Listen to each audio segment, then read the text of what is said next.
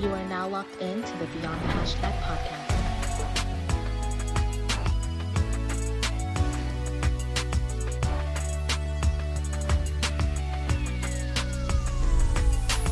Hashtag BTH Pod. Good morning, good afternoon, good evening, and welcome back to Beyond the Hashtag. You are joining us on episode 14.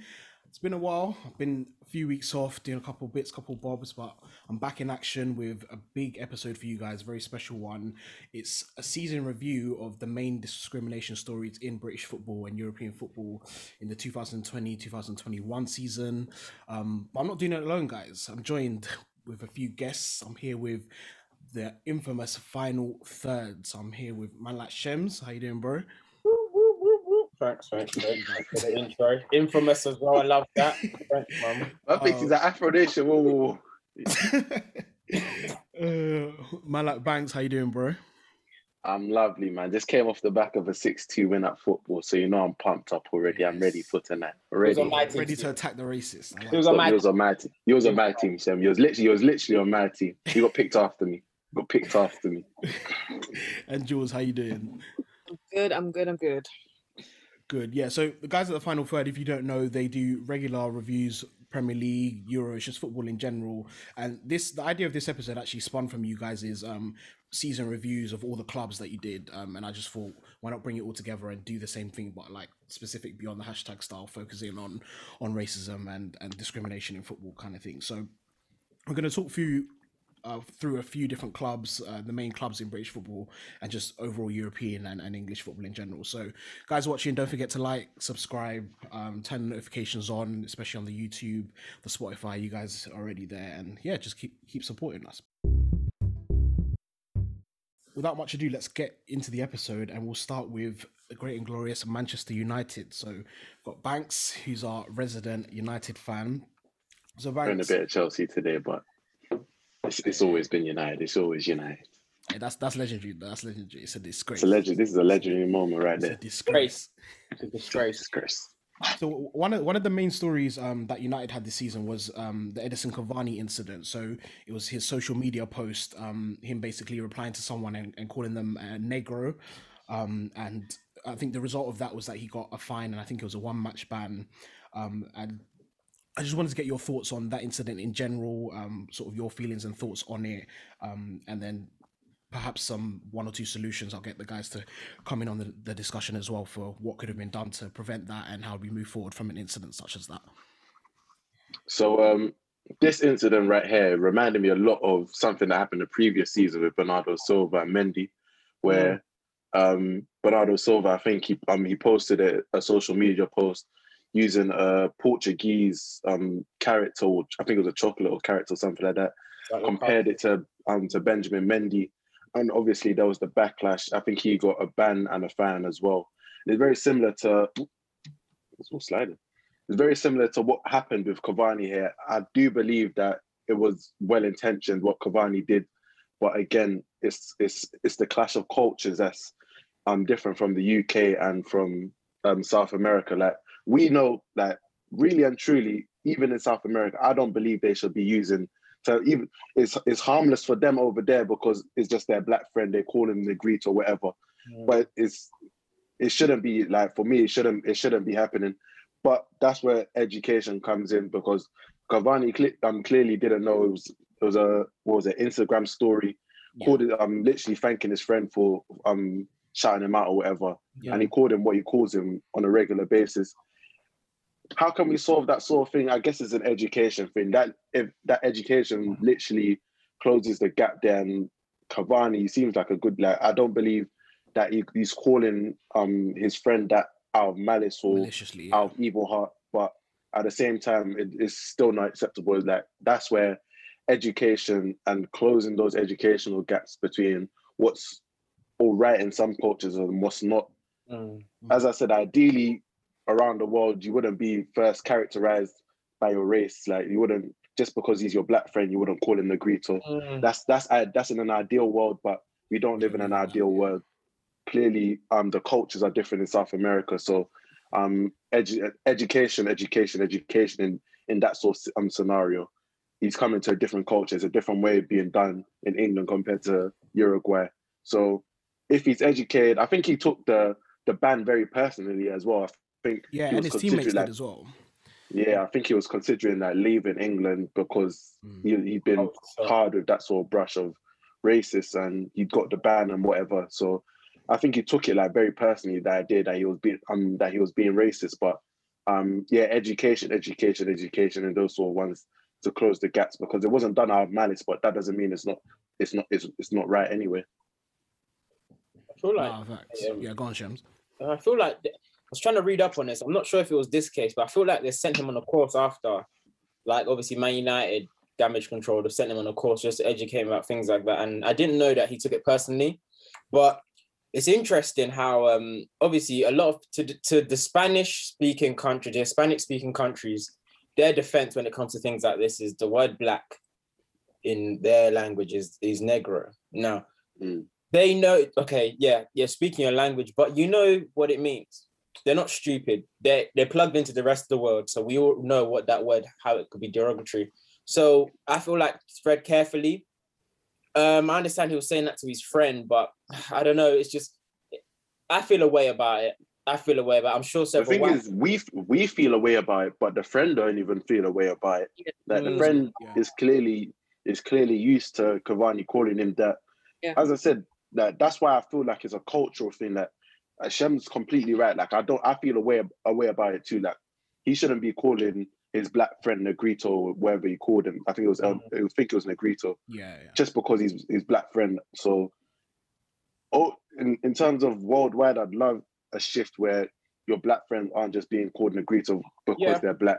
Like Yeah. you won't, you don't call your white friends whatever the white word is for in Spanish. Like you don't call them that. Blanquito. So- and keep Literally blanquito. You don't call your friends that. You don't call it. He doesn't call his white friends that. So he doesn't need to really be calling um his black friend Negrito. But that's where the education comes in. So like you don't call any of your black friends. We don't call any of our black friends here um a black friend or white friend. Like we don't do that. Friends. You don't need to. You don't need to do that. So education, education, education in this situation for me. Mm. And, and Jules, one of the solutions, we, we spoke about this on a previous episode um, for Beyond the Hashtag when the Giovanni incident happened, was in terms of education, and 100% agree with Ba- Banks, but in terms of um, education for the foreign players who come into this country and basically firstly whoever signs like for a club one of the mandatory things they do when you're sorting out your salary your house whatever is to go on one of these courses. And secondly there should be a yearly course for sort of um, equality and diversity anyway for all the pro footballers um, just just in the professional english game anyway so it's kind of like a yearly refresher of the kind of things that they should be knowing about if anything's changed in the last year kind of thing so what do you think of like that kind of solution in general and, and would you spin it in another way or would you agree with it Um, I agree with it because it's like I think everyone needs it. It's like when you do like a crash course, like with a car, like you need to remind yourself. So I think I didn't even know actually they did courses, you know, actually until you guys brought it up. But I think in general it's a good idea for even not just like foreigners, but anyone in general. Like I think you just need that again, like Bank says, education because a lot of them obviously they're um Spanish speaking countries. They don't come here knowing that oh this means. I mean, unless obviously you know and you're just doing it on purpose. But I genuinely think everyone kind of needs that. Like it's good. Like I think we do need to do it. I don't Mm. see any way any way else you could do it, but yeah, I Yeah. agree on it. Yeah, I don't think it's a thing in the football clubs at the moment. I'm I might have to double check on it, but as far as I know, they might start bringing it in this year because you know we've had the whole year of Black Lives Matter and stuff. But it's kind of like in work, and I've definitely seen it in my job where like they've included equality and diversity as part of like the yearly training that you have to kind of do now because of everything that's happened. So I guess if your job is a professional footballer, then it should be the same thing. no? it's interesting. I agree. Jill said like not just um, them in football. I, I think she said not just like people in other countries, but here. And I'm sure these guys could weigh in because they work in education and they work with kids. I'm sure the kids they work with, they know already certain things can't run. Now I feel like it's honestly, I feel like it's a culture thing. I feel like No, pardon. Again, it's it's just the level of education because obviously me and me and Banks are different levels of education. Like Hmm. on my age, for instance, I wouldn't like take it personal because they're toddlers and they're mm. preschoolers. Like I won't take offense. Like they've said certain stuff to me, and I'm just like, oh, like because you know I know they're children. like I'm not gonna I'm not gonna sit there and be like, did you just call me? A-? Like no, like literally, I'm saying- But I'm trying Yeah. to say that they'll get coached out of it, whereas because you're in England, do you understand? So eventually they'll know that this is wrong. Yes, like for my instance, like for my toddlers, I wouldn't try to educate them because they're not going to understand it. Whereas in another room where there's like four to seven year olds, they quite understand that, but they still don't understand the difference between.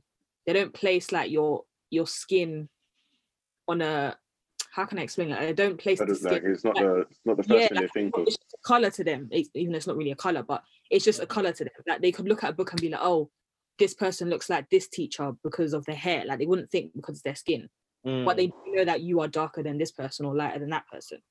So like my kids will probably be like, "Oh, like you're brown," and touch my skin, but I can't take offense to it. But if someone on the bus heard that, they'll be like, "You don't educate your child," Mm. but they're too like they don't know anything. Do you get what I mean? So it's just I think level obviously of education, but again, it, it should be inclusive for everybody. To be fair, Nah, facts.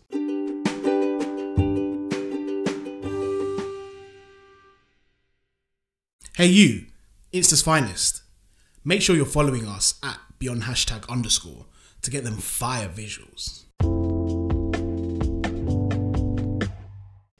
All right, we'll, we'll carry on with Man United and, and move a bit to um, the boy they call Starboy, Mason Greenwood. We won't get into the football side of things, though. Way that's that's that's for you Starboy. lots. That's for you lots, pod. That's, you that's not for Starboy? mine. lot stop hating, man. Um, but Time yeah, for so, hating's gone. He's only So- one star, but he's actually at the Euros right now. So yeah, um, moving on. Yeah. um, so earlier this season, pretty much right at the start of the season, I think it was the first international break. Um, Mason Greenwood um, of Man United and Phil Foden of Man City, they got into a little debacle in, in Iceland and breaking COVID rules and stuff. Um, and cool, a big thing was made of it in the media, whatever, whatever. But it was more the reaction to that, where basically Greenwood was getting dragged in the media for months after the incident, whereas Foden was pretty much allowed to move on quite quickly. Um, and you know, this was shown basically. There was an article in the Mirror which was headlined saying Man United fear Mason Greenwood could um, could throw his career away like Ravel Morrison. Like that, this headline, and for those of you who, who don't know, Ravel Morrison was like a huge Man United talent a few years ago who his career didn't basically hit the heights that everyone thought it was going to. Um, the only comparison I see between Greenwood and Ra- Ravel Morrison is that they're both light skinned. That's I don't see, and they both play for Man United. I don't see any other comparison. But they've just taken those two things and seen a kid who's been involved in an incident off the pitch, and they've tried to draw comparisons to that. So, um, Banks, let me get your immediate thoughts on on that Greenwood incident and how it have have even affected his season in general. Well, when when we think about Greenwood's um early on in the season, it was just like there was there was so much going on with him. We we think about um obviously the the whole Iceland thing. He didn't start the season off well, so when he was dropped from the England squad, I didn't really mind it. But then it was the it was the the, the newspaper headlines that followed, and it was just the whole oh, it's still like he's not going to turn out like this is a 19 year old we're talking about. A 19 year old, you yes made a mistake, but now you just see the press steamrolling it, steamrolling it, snowballs and it snowballs until now is like, what do you want? Like, how do you want this? Now it's looking like, how does the press want this to play out? Now it's looking like, oh, yes, he's made a mistake 100% and he's atoned for it. He's sorry, he's remorseful, all of that good stuff. But now you're continuing it, continuing it. And it, considering it's the fact that literally nobody around Old Trafford had a bad word to say about Mason Greenwood's preparedness, how he was in training. Yes, he made that mistake for England, but then you start making the false narratives. Oh, he's not working hard. They feel like he's gonna throw his career. Like it's just then it's just like now we know what's really going on. Like what like fair enough if he made a mistake, you want to blow that one up, whatever. He, he has to hold his hands up to that. But from when you're you start making up narratives and you're now going with, oh, he's gonna throw his career away like another black Manchester United player, it's just like we know what you're trying to do here. And luckily, um, Mason said that he's had good people around him that's kept him level-headed. That's through this whole thing that's kind of kept him kept held him down because it's been a tough time for him.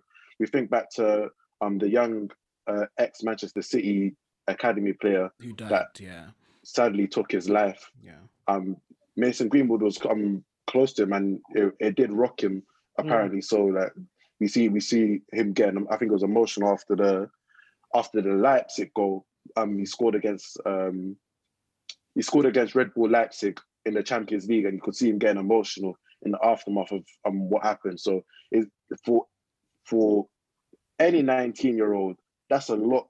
It's a lot to anybody that literally anybody that we're talking about a 19 year old who's already in the in the spotlight because of things that's happened off the field. And now you're steamrolling, steamrolling, just like we know what's going on here. We know what you're trying to do.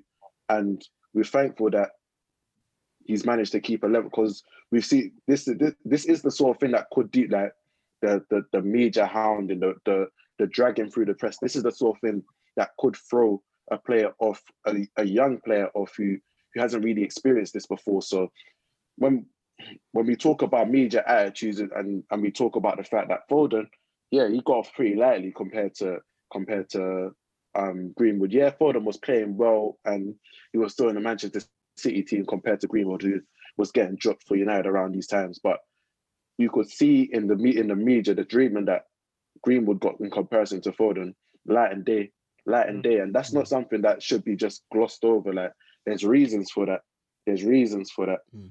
Um, Foden, what I think is, um, he had a girlfriend and kid at home. Like Yeah, I was just about to say, yeah. girlfriend and kid at home, and you're focusing on Greenwood. Like if if you really wanted to make it, if, if you was really interested in making this a fair story, you'd report it that way. You report, you'd report every angle, but you hide some angles and you focus on other things because of what you want to push. So we see how it is in the press. We see how it is in the press.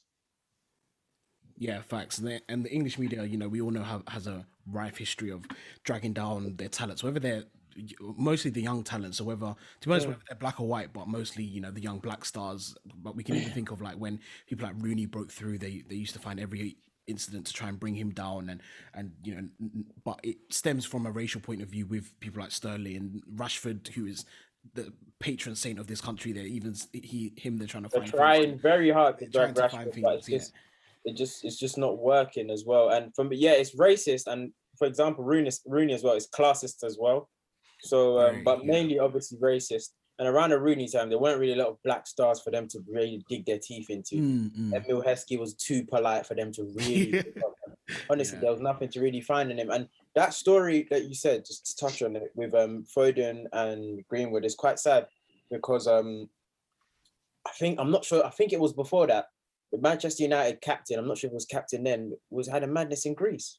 Oh Maguire yeah Yeah, Yeah, word. absolute Word. madness. Had a madness in Greece, and we glossed. They glossed over it, and they did. If everyone did what they had to do, the the the powers that be really just dusted that off, and Maguire was back in. The, now, if that was any black player, any we know. I'm not Pogba. I'm not even gonna. I don't want to use Pogba. I don't want to use because it's too easy. If that Yeah. was a black player of any the same sort of magnitude, they are finished. Mm. They are finished. They probably want to go to this Euros that we're watching now Mm. because of that incident. And in the grand scheme of things, Mason Greenwood and Phil Foden snuck girls into their hotel.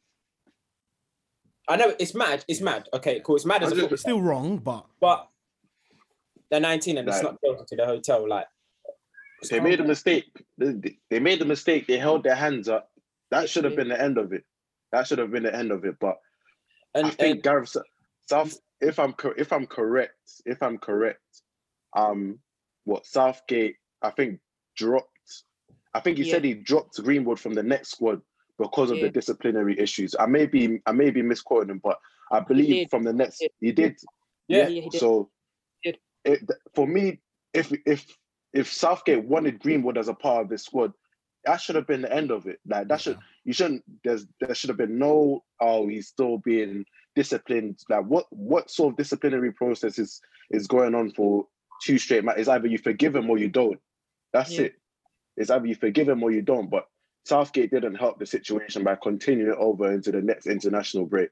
If you saw, if he said like he said he sorted it out, then let it be sorted and let it lay move to rest. yeah That's it. But in, instead, he wanted to continue it over. And do you lot remember, just touching what Shem said about Harry Maguire, do you, do you remember they even gave him a BBC interview, basically allowing him to clear his name and like, explain it. yeah, Imagine getting a BBC in as a black player. They were making up stories about Sterling for years.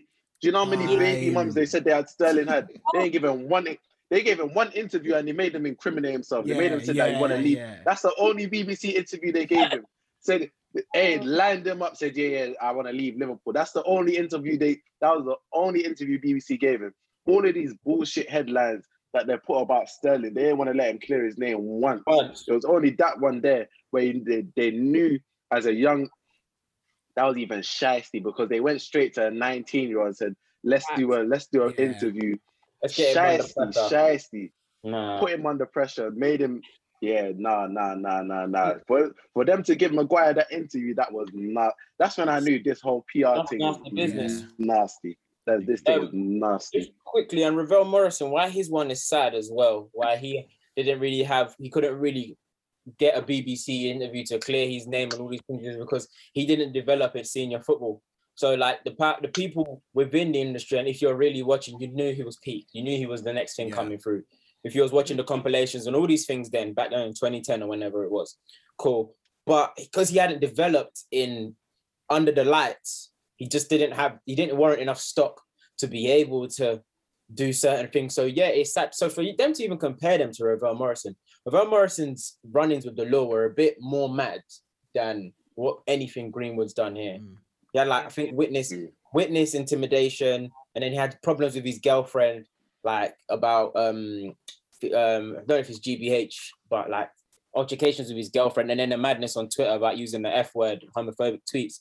So Ravel Morrison, it's not that bad, but like, come on, like don't don't What's it- them- What's even sadder when I think about Ravel Morrison is when I think about the fact that he got screwed out of a West Ham contract by Sam Allardyce because he didn't want Sam, Alla- Sam Allardyce said, "Oh, you've got to um sign up with my agent if you want to get a new contract." Yeah. Obviously, What is that? Ravel Morrison's his own person, Yeah. and he said, "No, I'm not going to do that," and he basically throws him Wheeler out. from Dealer there. Sam. Wheeler that's Dealer how- Sam. Morrison didn't get Morrison didn't get no interview in order to clear his name. In order, like he got none of that. He got none of that.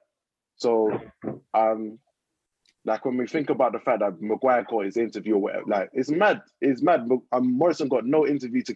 Imagine if he would have dropped that bombshell um back then. When like remember when he was hot, it was peak for him. Like yeah. he was playing for West Ham. He was their best player. Ran ra- um ran Tottenham, against ragged Tottenham, yeah. that like there was a time when it was peak and then it just stopped. That was the reason it stopped. I think he was speaking to Rio Ferdinand on the Five Show. Um, that he said that like if he um unless he signed with Allardyce's agent, he wasn't getting a new contract. He was going to get frozen out. He decided against signing with the agent, and he has to go on loan to the Championship when he's been balling in the Prem. Imagine he's able to drop that bombshell, saying, "This It is what hot, you lot's yeah. This is what you lot's managers doing. This is what Allardyce is doing to me. Is this fair?" Like, imagine he got to put that into the national That's press. definitely illegal, though.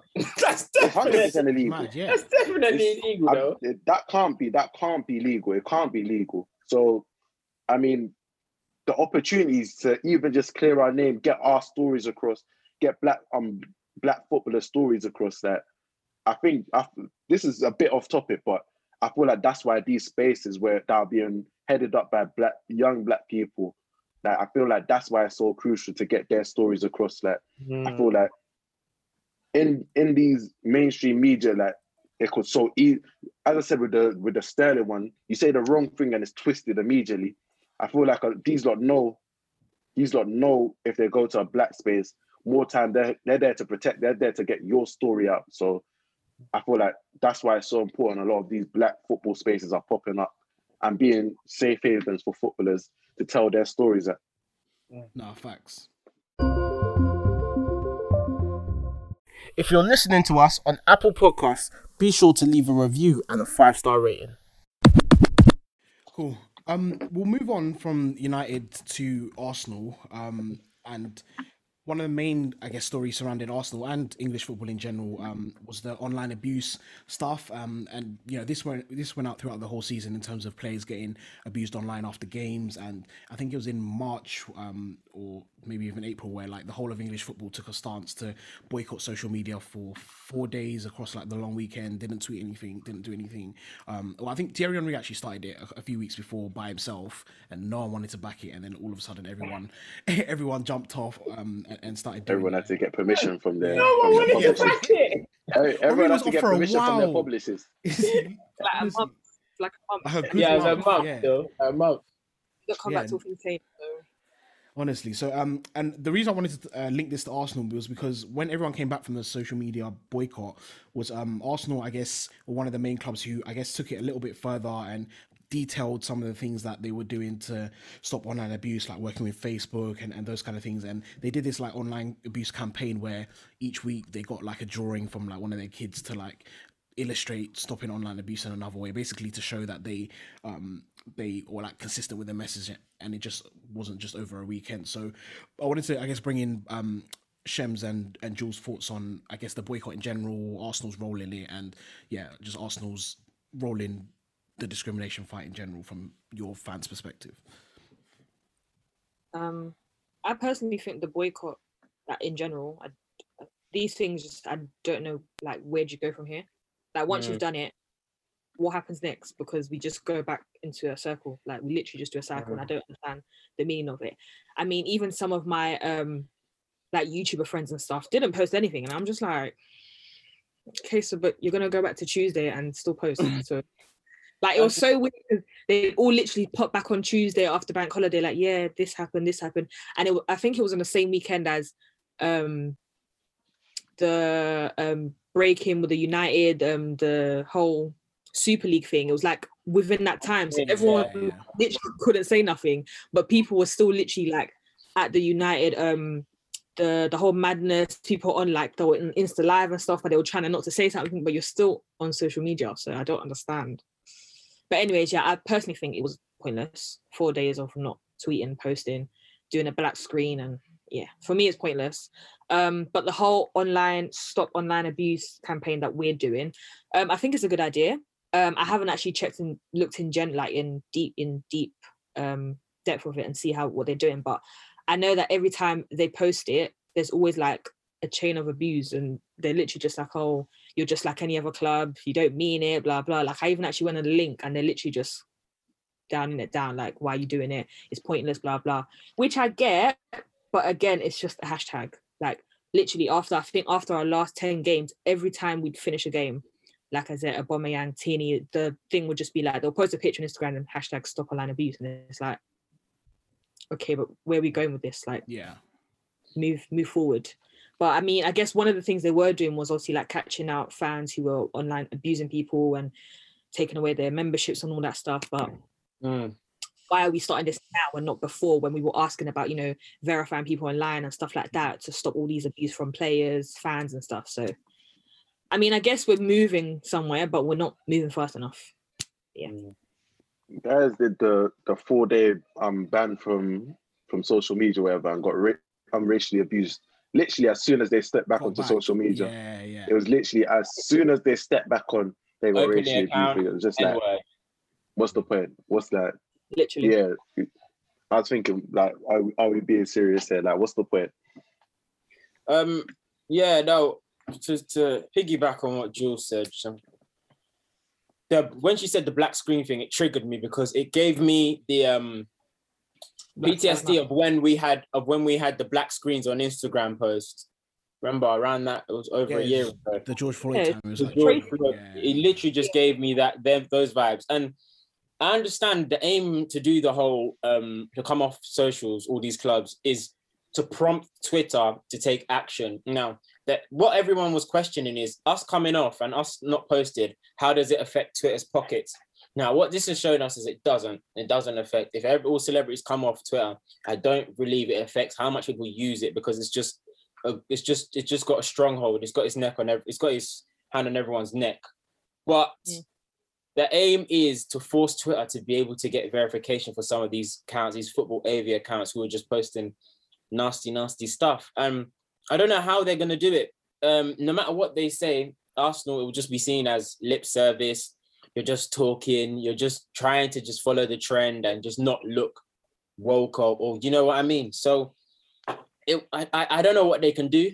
I, what they can do within games now, taking this away from on off um, online, what they can do within games, and this is something I've always said that these clubs don't care about. Neither do UEFA, neither do the FA, neither do FIFA.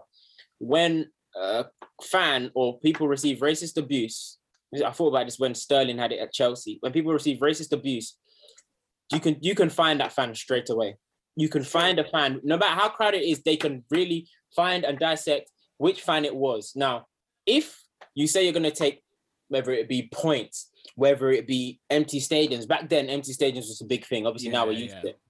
But if you're gonna say, okay, you're gonna lose points, empty stadium, the fans would self put they'll police it themselves. Yeah, yeah. So around if it, someone makes a 100%. monk, someone makes a monkey chant or whatever, everyone was gonna literally. I if like if if the FA enforce it that if the the club doesn't take the right proceedings, the justified proceedings to deal with the fan that did the racist abuse, then maybe they get bigger sanctions and like they lose points, this and that. Then the fans will mm. self-police it. Mm. That's how you iron it out. That's the beauty of racism, tackling racism in football because it's in a vacuum. That's how you mm. iron it. You iron it out. You stamp it out. But on socials, I feel like it's bigger than the clubs. It's bigger than the clubs. There's nothing the clubs can do. It's bigger than the clubs. And the sad thing is, even though it's common now, this has always existed. Oh, of course. Always existed. This is, and not just for the players. I remember early Twitter days when like c- celebrities were actually replying. Remember Rebecca Black when it was in year seven? It's yeah, yeah, Friday. the Friday song. Friday. Remember them days? yeah, When yeah. Was a dark, dark place. You just had to firm it. You just had to firm it. And I'm sorry, but until Twitter uh, or Facebook or Instagram do something, you're gonna have to firm it.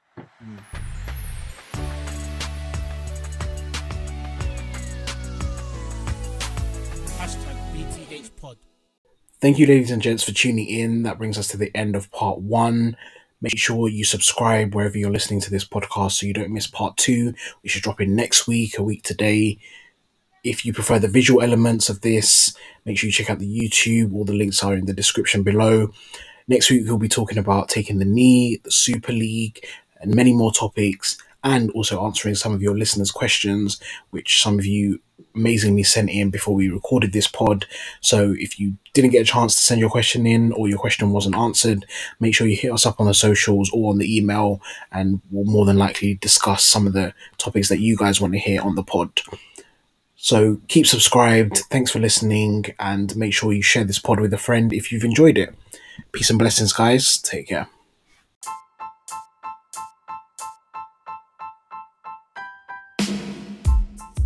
Here at Beyond the Hashtag, we invite all those who are invested in breaking the generational chains of racial injustice, one goal at a time. To continue the engagement with us, please follow our socials Instagram at Beyond Hashtag underscore, that's at Beyond Hashtag underscore. Tweet us at Beyond Hashtag, that's at Beyond Hashtag on Twitter. You can email us for more lengthy discussions or suggestions. Hello beyond hashtag at gmail.com. The email again is hello beyond hashtag at gmail.com.